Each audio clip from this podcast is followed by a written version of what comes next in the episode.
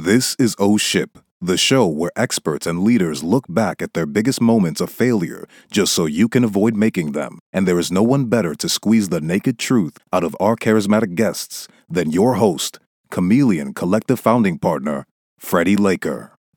Hi, everyone, and welcome to the first episode of O Ship for 2023. But it is not just the first episode of 2023, it is actually our 100th episode. I can't believe we made it this far. I think a lot of podcasts and web series like this peter out after just a couple episodes. And luckily, I apparently enjoy the sound of my own voice because I was willing to suffer through those early episodes as we built an audience. And I'm so thankful to all of you that tune in every week and make O Ship the, the web series that it is. So thank you again for your support. It means the world to me to be still doing this after so many years now and, and reaching our 100th episode.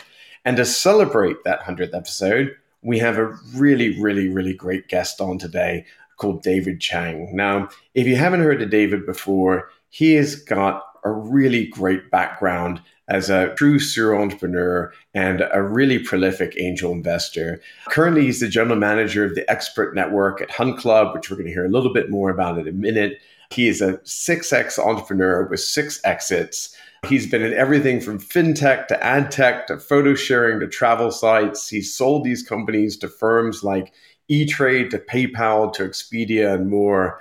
He's invested in over 80 startups He's one of the co-founding members of TBD Angels, which I, I think is part of the Waymates. He, he does this investing. He's an educator. He's worked with closely with notable universities as the director and advisor of the summer program at Babson College, actually a college I would have loved to have gone to. Uh, he has been an entrepreneur in residence at Harvard Business School. So, needless to say, this guy's been around the block just a little bit. And so, when he and I started talking about what would be a great chat for today's episode. He really inspired me with the subject.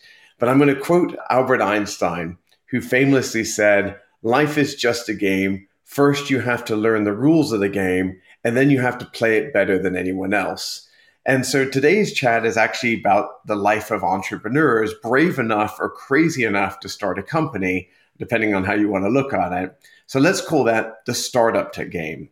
And today's guest has great insights on how to play your hand at basic key inflection points in a business. So, with that, here we go with the first episode of O Ship in 2023.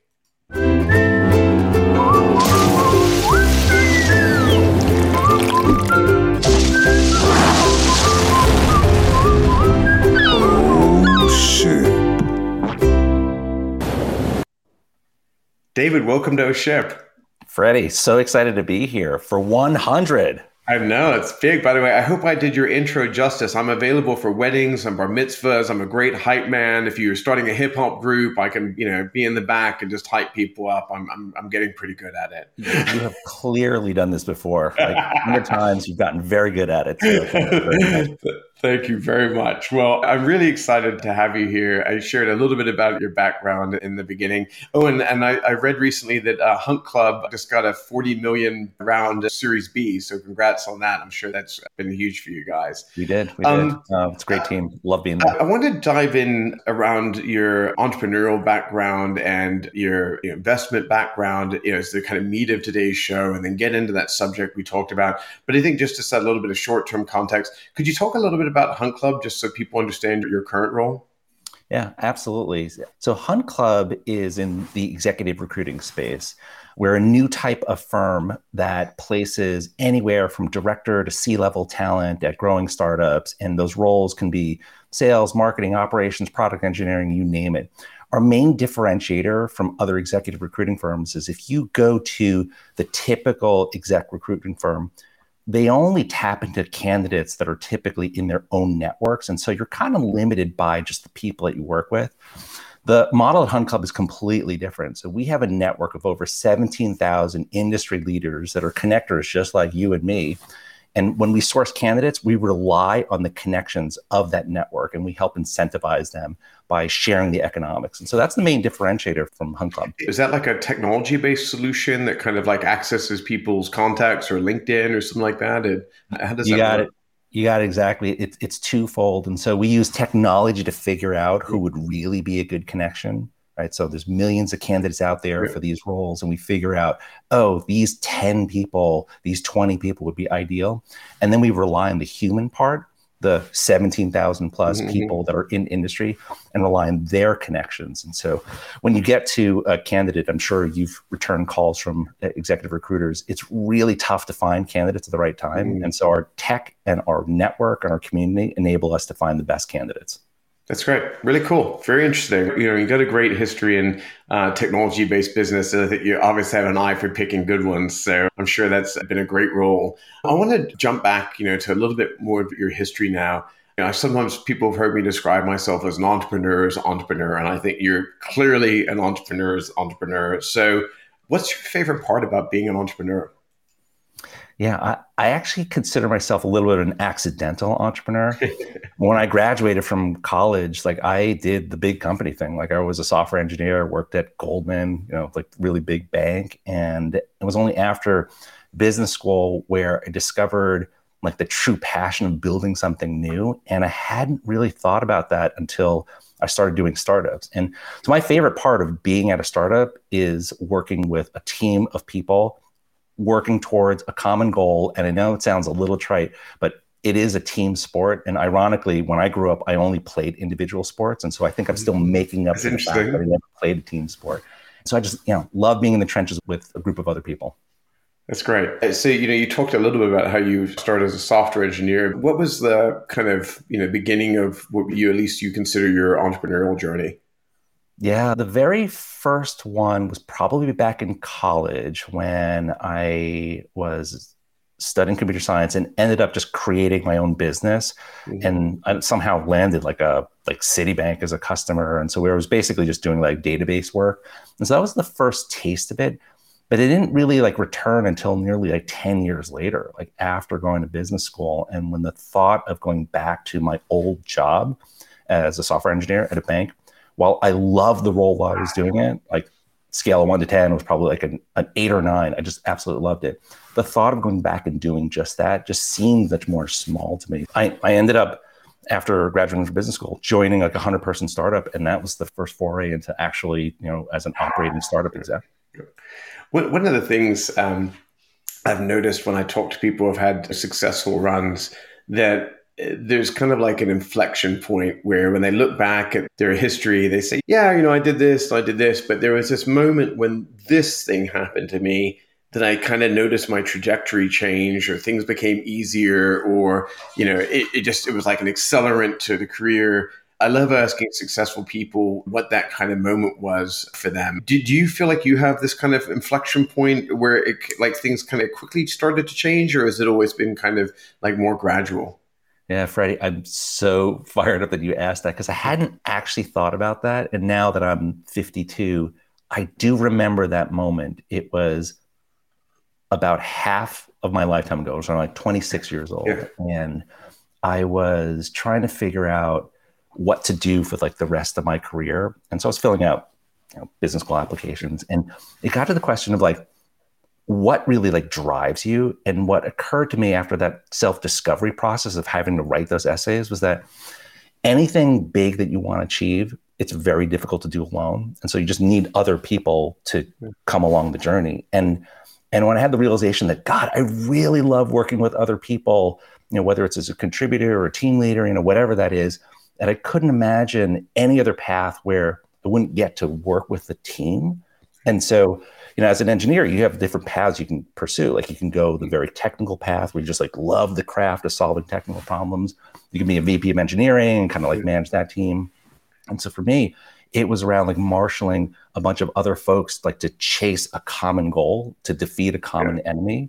And I was just like, oh my God, why doesn't everyone want to do this? Yeah. That's funny. Yeah, I've told some people that when I think about my entrepreneurial life, that it was really when I started mucking around with this pirate radio station called The Boom that became a, an internet radio station that was kind of like where I really feel like it, it, changed my whole life in terms of becoming immersed in the internet world. But when I think about it more through like the lens of like management and almost like the career side of it, like you said, some people are technical and then they kind of shift over to the other side of it. A lot of people wouldn't guess this about me, but I started on the technical side as well And I'll never forget, it was after I sold my first business. They said to me, uh, Freddie, what do you think you want to do over here? And I said, well, you know, I, it was an internet service provider. I was like, well, you know, I could uh, run network operations. I could, you know, run the, the data center. Like I could do this. And they're like, we think we'd like you to be the head of sales. And I was like, no, no, no, I'm not interested in doing that. And they're like, well, this is the comp package for the head of sales. Like, you know, I actually really like the sound of this director of sales roles. That sounds actually really great. I've always considered myself kind of a begrudgingly good business development guy. You know, it's funny how sometimes when you've had these moments where like it can change, you know, the, all the roles that you have after. So yeah, very funny. It does seem like whenever you make those decisions, it's a 51 49 sort of thing, right? Like in the bizarre world, you would have made the other decision and you yeah. kind of wonder what that other yeah, path really was. And the anecdote that I do want to share with you is there's a pretty successful VC and Neeraj Agrawal at Battery. And uh, it was many years, many years ago, but I finally had met him after uh, all these years. And turns out we have a ton in common. Like we're both immigrants. We grew up in New York and Flushing. We went to the same undergrad. We studied the same thing. We went to the same business school and then when you look at his career, every single choice that he made was actually in my career, I made the opposite choice. And so when he graduated, he went for consulting. I ended up doing like, you know, something in software. In between his two years, he ended up going super deep in tech. I went to like banking. After he graduated, he took a path towards VC. I like went towards the startup path. And so even though make these decisions and you wonder what the other side looks like, at the end of the day, you know, because everything's a 5149, like you can't second guess yourself. And, yeah, yeah, you know, yeah. Looking across the table, we're both fine. Yeah, that's right. I totally agree. So I noticed on the shelf behind you, you've got a lot of great family photos. How many kids do you have? Do you mind me asking? Uh, we just have one. Okay, that's great because uh, it saves makes this next question less awkward. So I was going to say you're not supposed to have favorite children. So you clearly have a favorite child because you have one. But I'm now going to ask you that same question about startups, and you've been involved with six of them. Uh, I don't mean to put you on the spot, but do you have a favorite startup? We'll exclude Hunt Club from the list. I'm, yeah, unfair to ask game. that question, right? I do, but I think I've got a little bit of a wiggle room to give an answer. What I found was for me, the one I think most about, like, you know, startup yeah, time yeah. was Where. And so that was the company we had sold to PayPal. I think for me, why that was the favorite was it really felt like a team where we had a tremendously deep bench. And it was one of those places that was apolitical. Mm-hmm. And on paper, when you looked at all the people there, you're like, well, it seems like you have like these people that have different talents that could potentially have really like big overlapping roles. Like, how do you not like have to fight for it? The culture that we just set up there was that it just going back to a team sport. We want to win, and so if I'm in left field and the other person's in right field, and I'm a great right fielder too, yeah, yeah. Like, we know how to like just divide and conquer. And so for me, that was just the favorite one. And what I've also found is that over time, because the name on the business card, the company name on the business card, while transient, like you work with the same people again and again. So many of those folks I've worked with at other startups yeah. before and after. And so it feels like it's almost like these families that sort of follow you. And so yeah. it's less about the startup having a favorite startup. It was at that moment in time, we had a pretty magical team. And so that's, that's a really interesting trend I've noticed. Uh, it's when I talk to you know entrepreneurs who've done it a couple of times is it's like you're collecting smart people in your journey and then you're like okay these two i'm definitely taking on the next one adventure with me. And then it's like oh those two plus that other one from the last one. And you start finding these people you just click with. And i think you know being an entrepreneur is so hard on its own that like anything that can make it easier you can't put a price on these things, you know? I joke that I've got what one guy I love to work with, and I call him my creative soulmate, and it's like finishes my sentences kind of thing. And like, what what's the value of, of that? That's really interesting. I've heard some other people say that. I I never really thought about it until I started doing a ship. That I kind of noticed that was an interesting pattern of successful entrepreneurs. Yeah, if you can get the band back together and you know. Yeah, getting the band back together, exactly. it's a ridiculous shortcut, right? Yeah, like, yeah. years off of the Yeah, I totally agree. Yeah. So changing gears a little bit, well, I guess we were talking about how hard it is to be an entrepreneur. What do you think is the hardest part about being an entrepreneur? For me, it's the it's like the altitude change, if I think a little bit at it, mm. which I, I think I'm actually pretty good at it, right? In terms of thinking for the long term, but then dropping down to the 50,000 foot view of like where you want to be in like five years to the 10 foot view of, oh, you know what, you need to get this piece of collateral out now. It's got a typo. And so that altitude change is very, very wearing, like having to go up and then back mm-hmm. down. Mm-hmm. And that for me has always been like, I feel like it's been challenging, but you have to mm-hmm. do it so many times that like, I feel like I've actually been pretty good at it now. Mm-hmm. But uh, all along, it's that like that context switch, I think is the hardest mm. part. That's interesting. Do you ever get like fatigue issues basically? Oh, like the second business, people ask me, why do you want to sell it? I said, I'm just tired. you know, like I just I felt like it was kind of wearing me down. I think that's a little bit of like that context change. Have you ever dealt with anything like that, or has that uh, not been an issue for you? For sure, I think by proxy, I've seen that more. Some of the founders yeah. that I've I did bootstrap in. that one though, and I think that was part of the fatigue. But I think we're going to get into that in a little bit. You know. Yeah, Freddie, totally. Maybe this is why I think myself a little bit of an accidental entrepreneur. A lot of the startups I've been a part of was at a stage where there was a big delta between where they currently were and where they could be in a short period of time. And yeah. so maybe if I do anything well, it's around picking like really good teams at really good times. And yeah. so I haven't felt the the duration of like, oh God, this thing's just been going on forever kind of thing. Yeah. And so, but I've seen other founders absolutely five years, six years, seven years, 10 years in. Yeah. Like hitting that, hitting that wall. Well, while we're uh, talking about how hard it is to be an entrepreneur, and for those of you who might be watching Oh Ship for the first time today, I think it's a great time to reintroduce this kind of core premise of Oh Ship you know, I think when you look at a lot of successful people, like a lot of the guests I've been lucky enough to have on our ship over the years, it is very easy to see their success and just think that it was like this amazing thing that just kind of happened overnight, or they're just so brilliant that these things magically happen to them. And I think, you know, one of the things we like to try and point out here is that the path is rarely a straight line. It's not A to B. It's you know A to B to C to E to F to Z to X to Y, and then maybe you might make it back to B and have this kind of success. And so I love taking our guests and saying, "Can you tell us an O ship story?" And you know maybe this is something that happened to you as an entrepreneur, maybe it happened to you as an investor, maybe it even happened to you in the corporate world, whatever it may be. But it's maybe something where it was something that happened to you that maybe it changed the way you think about yourself as a leader, changed the way that you're an investor, an entrepreneur, Maybe it was none of those things. Maybe it was just some crazy thing that happened to you that you somehow survived unscathed. But whatever it is, I'd love to hear your ship story for us today. So you're asking me for a failure? Yeah, I, mean, well, I guess you're, you're, still here. So is zero failures? I've never failed before. Come on, that's that's that's how it works. hundred percent right, hundred percent of the time. Oh God, I've yeah, I've I've dropped the ball so many times in so many places, and I think um, after you've done a couple startups, you know failure is part of the journey, right? Failure, you learn from it. I'm thinking of like I have like a business one, and then I've got like a very personal one. I don't know which of the two is. is you know, better. man, if they're great stories, I'm down. I got time for you. Let's let's hear it. I'll first start with a, real quick business one, which was we were doing a mobile photo sharing startup. It was just before Instagram. We were buying a lot of ads. We felt like we were like starting to hit it, right? And so we got to a point where we had people in every single country in the world using our mobile photo sharing product. And we were like, if we can get our customer acquisition costs to a place where we would generate like um, low enough that we were generating positive revenue, we were fantastic. And so we were about 4x off and one day, when because we were buying a whole bunch of ads, we were probably spending like hundred thousand dollars a month on this.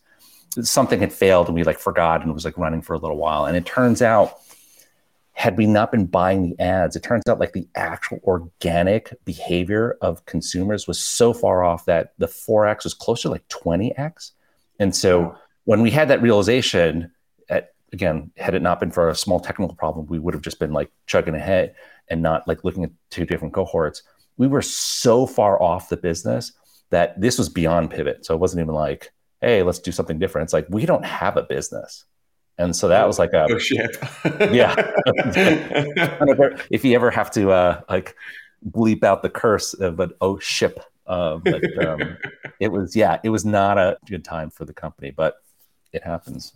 And how'd you deal with it? We ended up pretty much changing the company all around. We switched from like a B2C model to a B2B model. We recruited a new CEO. We took a path like, you know, this is like more than just a small pivot. I ended up laying off half the company. And so this was one of those experiences, which actually bridges to the personal one, which is when we came to that realization, it was a hey, we're going to have an all hands meeting. Everyone on this side of the table, which is essentially the direct to consumer and marketing side, no longer has a job. And, and by the way, I'm sitting on this half of the table. And so, as co founder of this company, for the good of the company, I'm also letting myself go. And so, that's a kind of a painful thing where after I did that, I'm like, is anyone ever going to give me money again? Am I, you know, worthless? And so it was it was really hard to go through. And so that kind of bridges to the personal oh shit moment where, yeah, you learn from it. And I guess my lesson was failure's part of it. Things go on, people understand, and went on to the next startup. Mm. Uh, well, uh, respect. I think navigating those is never fun, but again, you, you survived on the other side of it. If you could go back in time, is there any way you could have done it differently? I guess if you couldn't have guessed that kind of unforeseen customer utilization, like, is there some way you could have seen that ahead of time if you look back at it? Yes, yes. We shouldn't have put all of the eggs in that basket like yeah. so early on, and we were just so convinced that we were right Mm. And so what I would do differently would be iterate faster, mm. test and learn. And so that was definitely a big thing. I've been there on that one. I definitely think right. I had things I was so confident in that I didn't test them enough. I didn't put them out in the market. And uh, I made some pretty painful mistakes there over the years as well. Well, yeah. let's uh, let's change gears a little bit. You know, we talked about playing the startup game, so to speak. I think when you think about a startup, that the problem is that they're just so fast moving I think as an entrepreneur or even an investor, being kind of more reflective, self aware, honest about where you are in the business, exactly like you were being a moment ago, and just kind of understanding what pressures drive entrepreneurs to make the decisions that they're doing at key inflection points is something that I think anyone can find value, whether you're an entrepreneur, an investor, even just someone who's you know working in a traditional business environment, you know, kind of understanding the right way to make the right decision at the right points. And I'd love to hear from your perspective. What do you think about this uh, like a game a little bit? Yeah, I do think not to belittle the startup. Yeah, understood. Game, yeah, respect. It is like a high stakes game of poker, right? I'm not a gambler, and so it's not like I you know can draw deeply from it, but it does seem like from the handful of startups I've been part of and the ones that I've invested in that there are these points in the business where you have to figure out like where to go. And the analogy that has worked for me and some other founders is if it is poker at every one of these inflection points, you have to figure out like, do you raise, right? And you actually kind of literally, do you raise more money and you kind of double down? Do you stay the course and you keep in a place where, hey, things are just all going smoothly. Let's just, you know, keep going. We're in good shape. or do you fold, right? And so fold meaning do you sell out? Do you exit the business, right? And so mm-hmm. those three decisions, like it happened at these times where it's usually around key inflection points of the business itself. And so as a founder, as an entrepreneur, I think you want to keep all three of those options open and look to see which of those three at this particular moment, moment in time is best for the business. Mm. so kind of the general sort of playbook that that I've seen emerge over you know 20 some odd years. But for me, that's why it is a, a high stakes game of poker. Uh, like I said, I don't think you're diminishing or belittling it. If Albert Einstein can call life a game, you can call the startup world a world. So you're in good company. I think there's something healthy to thinking about life like a game a little bit. I don't know many people that would say that if you don't enjoy what you do and think about it a little bit like a game, uh, that it, it makes it a little easier to wrap your head around it. Um, and hell, I think did we go through a phase of trying to gamify everything at some point? So, so, um, so I, don't, I, don't, think this is a, a, bad way to think about it. Um, let's break these down. So I think you said it was it was. Uh, I'm not a diehard poker player, but so so you got raise, hold, and fold. Is that kind of three of the three big kind of moves? So um, yeah let's kind of break them down a little bit one at a time. So, all the startups that you were involved with, were you guys bootstrapping them? How many were bootstrapped? Did you guys raise on all of them? Yeah, they, they were all venture backed. In many of those cases, I joined an operating team where I was not one of the founders. And yeah. so, in all told, of the six ventures, we raised roughly about 150 million in total in venture capital and sold them for about 750, 755. And so, around 5x return overall. Awesome And the default mode, is you know uh, better than anyone, is just mm. keep going, like raise, raise, mm-hmm. raise, like raise a big round, like increase valuation. And so I think by default, especially if you're in the venture back world, different if you're in a mm-hmm. kind of bootstrap business or maybe something that's a little bit more sort of customer funded. But the default scenario people will usually think about is like, you know, how do I raise my next round? And so generally, almost all the founders that I talk to are in that frame of mind. Like, when do I raise next? And that one I think is not particularly hard to like get people's heads around, right? And so mm-hmm. you know, maybe 10% of the time someone's like, oh, I'm not going to raise. I'm like, okay, right. Awesome. The companies where I didn't raise money, I did pretty well with in the end. The one that I imploded was the, the one that I hmm. raised money with it. And I think it gave me a kind of a full sense of confidence but I think it's different for everyone. Now you're also looking at things through the lens of an investor, which I think is really interesting. So I noted earlier you've done I think about uh, over over 80 angel investments, either directly or through your angel group. Yeah, yeah, and, and I finally did the tally, and so where my heart is, I think you and I kindred spirits here. It's like I love startups, I love operating. Yeah. You clearly with your OSHIP podcast love talking about entrepreneurship, and so that's where my heart is as an operator. The angel investing side is more of a uh, side thing, side hustle. Mm-hmm. And I did the tally. I actually lost track of so I was at 97 is the most recent. Hey, you're almost hitting your 100th episode. It yes, I'm, like. I'm just, just, about getting there. Having seen a whole bunch of different patterns on that yeah. side, the raise is something that's probably the thing that people I talk to founders mostly about. Yeah. Like who did I talk to? How should I position it? And so that that one of the three options of all right, let's go in for more chips. You know, let's put more chips on the table is generally the one that I talk to them most about. Where have you seen, I guess, with a little bit of eye on kind of 2023? Obviously, there's some nervousness about a recession. We're not technically in one yet, but I think a lot of people worried about it. I'm a healthy paranoia. I think it's not a bad thing in an entrepreneur. So I, you know, I worry about that kind of stuff as well. And I even have another company that we're releasing. I'm going to be doing some fundraising in 23 myself. So there you go. Um, so it should be interesting. Just a general sense. What do you think the climate's going to be like for people raising money in 23?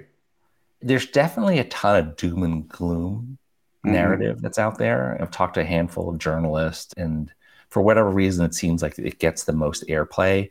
Mm-hmm. So some companies, some startup tech companies that have likely grown a little too fast, and so you're seeing the result of that.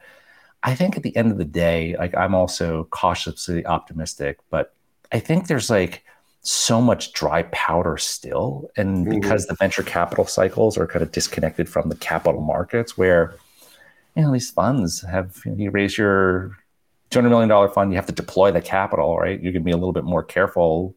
You're going to be a little bit more stingy on valuations, which is fine, right? You take advantage of that. But from the founder standpoint, they're still out there, right? And so mm-hmm. the conversations last longer and you have to talk to more people. But I am optimistic that from at least an early stage standpoint, if fundraising in 2023, 2024 is what you have to do, mm-hmm. you, you, know, it'll be more work, but you can still get it done.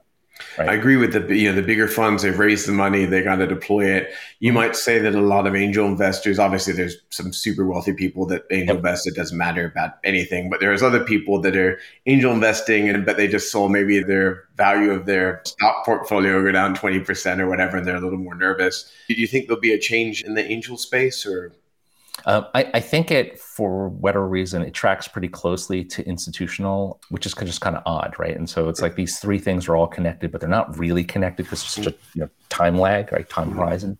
Most of the angels, you know, even our own angel group, have seen volumes go down by quite a bit.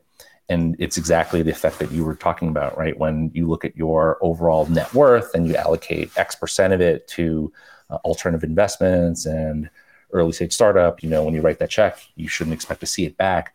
We have definitely seen some angels pull back in that. And so I think for 2023, advice for founders is you should continue to pursue value added individuals and angels, right, that know your mm-hmm. space. You should continue to pursue institutional VCs that also understand your space and know that it will likely take a little bit longer. And so maybe that bridges into the like kind of stay or hold option where like mm-hmm. what are things that you can do to either bootstrap or extend if you've raised a previous round, like how are ways you can get creative to to weather the storm, although I guess the analogy with the ship, right? Like so weather the waves and weather the storm a little bit better. Like those are all things that for sure you'll be doing. But uh, yeah, it'll be a little bit more challenging, but I still think those are things that as a founder, it's on the table Like you should continue mm. to figure out how to grow the company. And then uh, one last question on the raise front before we talk about that stay and fold. You've been on companies that have been raising funds, but now you've also helped people to receive those funds. Where have you seen people going wrong when they've raised? Like I said, in my case, I think I gave me a little overconfidence in some yeah. issues. Um, after so many years of bootstrapping, I was like, holy crap, we've got money. so have you ever seen it kind of gone wrong for anyone else or seen anyone kind of make some mistakes? Totally. Advice basically you could give people? Yeah, I've made tons of mistakes. I've seen people make consistent mistakes. Like, so one that I personally made was I wasn't shooting big enough, like, you know, thinking big enough. And so mm. I was mm. going in and pitching oh, if you get 2x your money back, isn't that a great return? You know, when you pitch an institutional, it has to be like a 10x return, right? So that's yeah. kind of like mistake number one. I saw another one where like first time founders also have the challenge of holding the idea too closely, thinking like the idea is everything. Right. And so after you've done it for a little while and you've done a few starts, you know it really is about the team and execution. Mm-hmm. But I've seen first time founders just, you know, like not share their idea. And so never really kind of too too in the you know in, in the with the, the, blinders on or whatever you want to call it, or just too too stuck. Very much. They they just like, oh, I don't want to share my idea, but then you can't get the people that you need. You can't reach escape velocity, right? That mm-hmm. ignition cost is just too high, and so I've seen that a lot. And then maybe the most concrete one that I've seen most often is that I think there's a pretty well tested playbook for fundraising. There's three steps to it. So I call it an ABC, right? So aim for a tight target of who you want to raise from. B, break down the barriers between you and these investors. And so it's largely socialization. And then C, close it by creating FOMO. The mistake that I see a lot of folks is they jump right to the ask mm-hmm. and it changes the dynamic because the ask itself to like you know close if i've never met you before the likelihood i'll write a check is just really small and it starts a shot clock that you don't want to start. And so mm. that's probably the biggest mistake like not socializing and giving it time for you to like you know get your idea and iterate in the market. And then the lack of the fomo side i think because we're all humans and there's psychology mm it's really hard for an investor to write that check if they think that there's going to be you know more time or other ways that they can improve the ROI of their own investment by, you know, giving you another homework assignment. And mm-hmm. maybe the best phrase I heard recently from one of the founders that I, I invested in was um, he legitimately asked an institutional investor uh, after like a 20 minute call, it's like, yeah, oh, this sounds great. What's the smallest check you can write? it wasn't even like he wasn't being coy. Like he just was in a place and they moved like that. Like end of the day, wired the 500,000. Like, yeah. like, like that's like a golden phrase. So I'll have to put that into the playbook.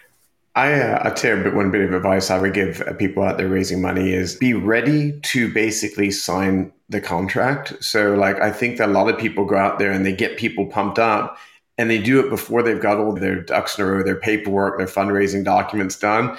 And then the investor's like, hey, I want to invest.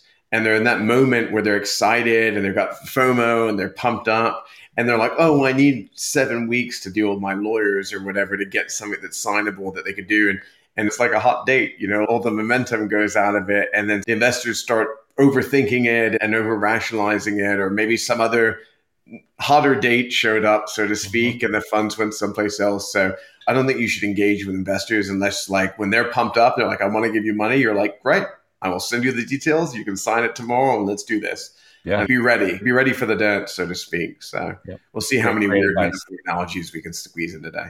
yeah, that's right. But but it's true. It's true. You know, it's like if you don't heed the advice, then then yeah. sure, okay. So let's jump to the next big one. So let's talk a little bit more about stay. A lot of people I think are out there and they're, you know, they're trying to raise as much money as possible. Some people were saying, hey, you know, raise as much as you can. If, if it does get weird over the next couple of years, you may want that extra money in the bank. But also you can lose control of your company. You can dilute yourself down to nothing as the original owners. So, what's your take on basically the concept of stay or basically keep keeping going without raising money or continuing to bootstrap? Yeah, sometimes the decision is sort of made for you, right? And so the way that I tend to think of that is if you're at an inflection point, and this maybe kind of bridges all three options, but if you're at an inflection point in the company right now, it's January 2023, you could raise the next round, you can keep going, you can decide to potentially sell the company the stay option is if there really isn't a great deal on the raise side. So if the raise is just not like a very good option, either because of valuation or the terms or the amount's not what you want or it's not the investor that you want, then that continue that current path is looking more attractive, right? And so that is operating the business. It's doubling down on the customers. It's mm-hmm. getting a little bit more creative in terms of like, is there a new product that you've been thinking about? In many ways, founders get pushed towards or they feel pressure to take the raise option. Mm-hmm. But as an operator, the stay the course, build the business is actually your main muscle, right? That that's mm-hmm. the thing you should be really good at. And so in some cases, if you like discount the raise option, then you're going back to building the business. And mm. There's a lot of different things. And I'm sure you and a lot of the listeners that have gone through this process before know that when you're in the middle of fundraising, it becomes everything. And it's like you don't even think about your customers at that moment. Mm. And so it's they can't wait to getting back to build the business. So that stay option, you know, presumably you've got some sort of runway if you're trying to extend the runway, yeah. is probably the most natural muscle that you can be using at that moment in time.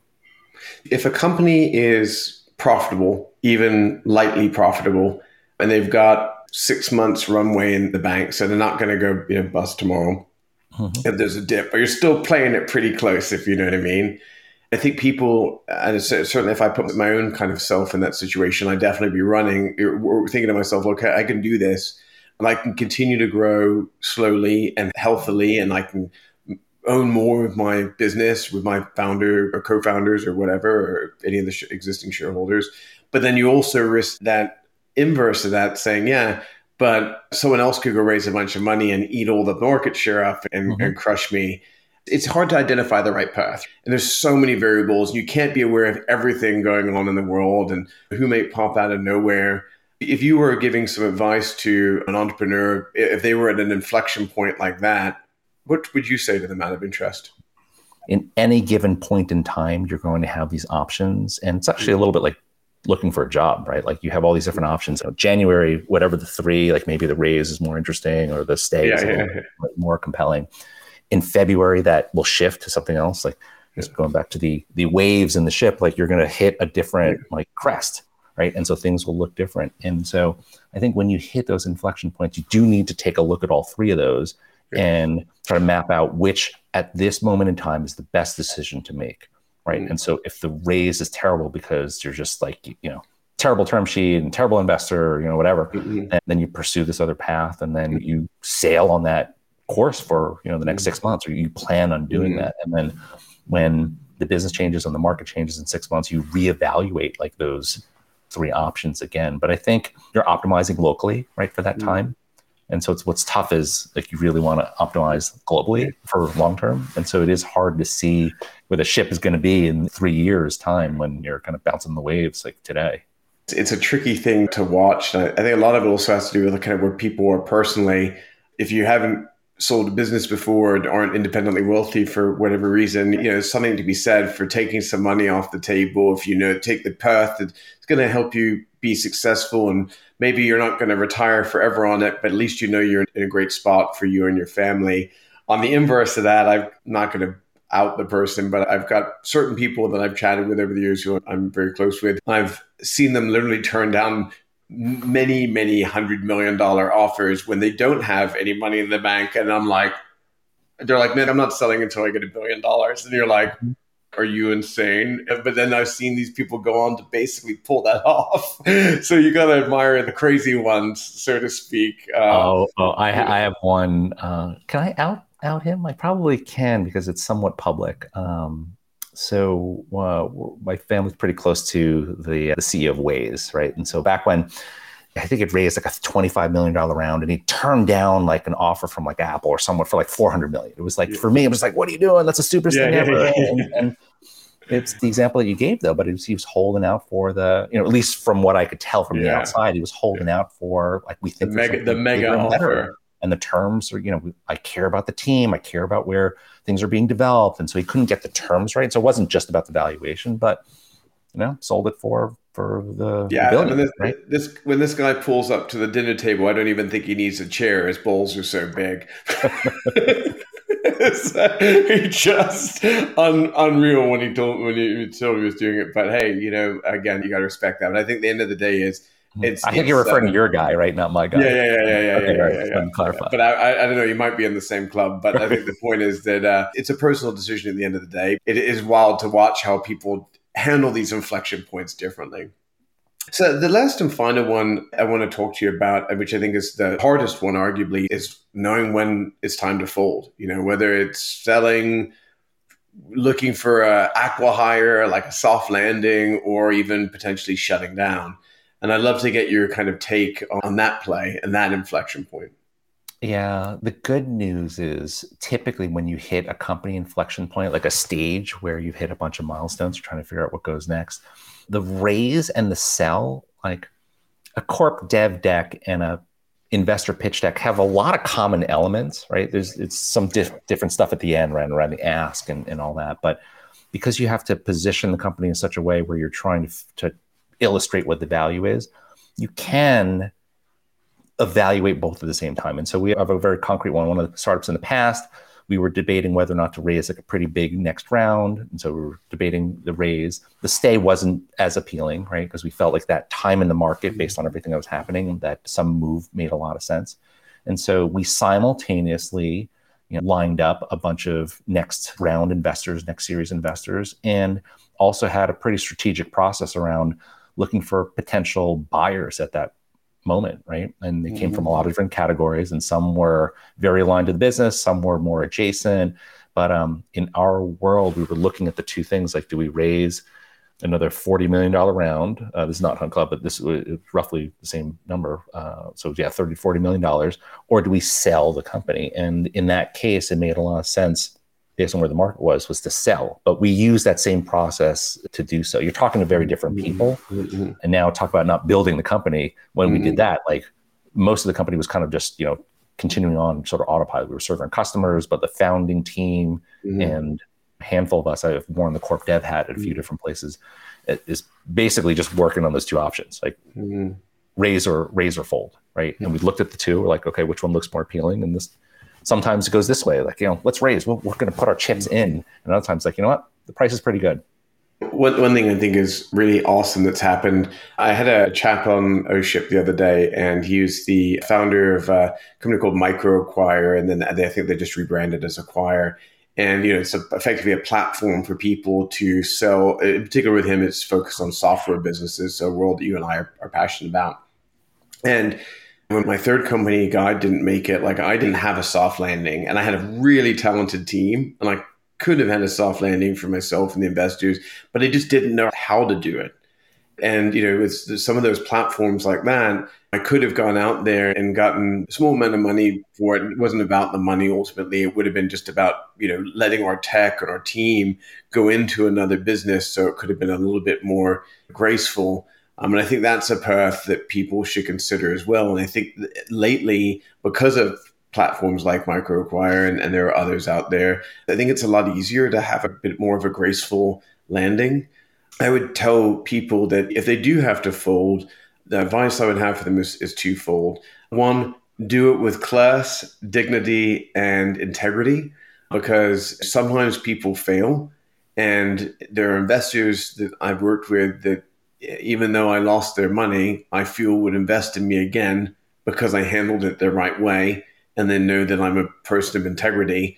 You can lose a lot of things in this world. You can lose uh, a lot of money. You can lose some of your assets. You can lose a job, but you can't lose your reputation.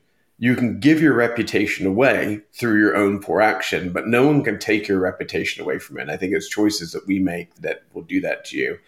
On the other side of it, I'd say that I think it's really easy when the founders they fall in love with these the companies. They're like children. And we, as we kind of made that analogy mm-hmm. earlier, and I think it's really easy to put so much of yourself into a company. And I don't mean just your time and your life, but I mean I've seen you know people pour a lot of their personal finances in there. And I sometimes think about like uh, you know, it's like a child that you need to be a little firmer with and have like a cutoff Mm-hmm. And I've seen a lot of founders like they keep pouring their own personal money. I look, I'm guilty of like, you know, mortgaging a house to make sure one of my companies survive. Luckily that worked out for me in, in the long run.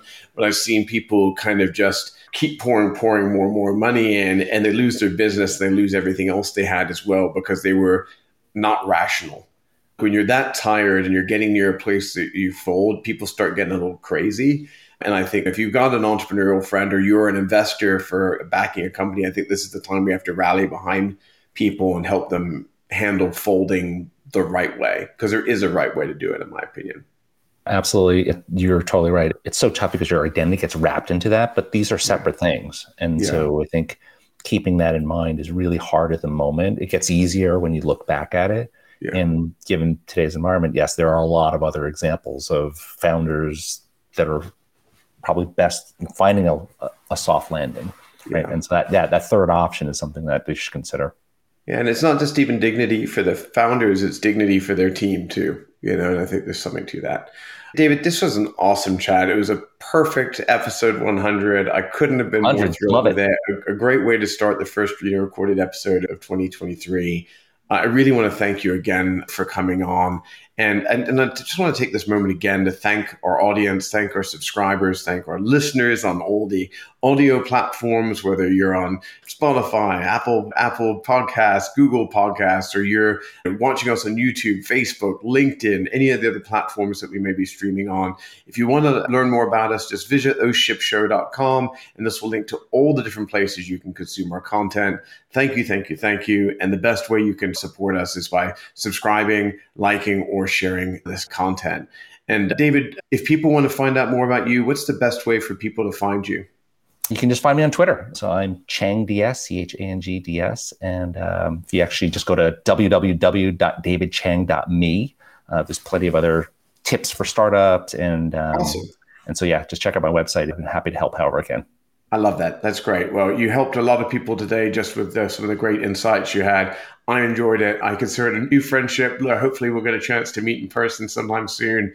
Thank you again for being on our ship. It really meant the world to me that you were here. Yeah, congrats on all the great work that you're doing and all the folks that you're helping. So happy 100. Hey, happy 100. Thanks, everyone. Thanks for watching our ship. We'll see you next week.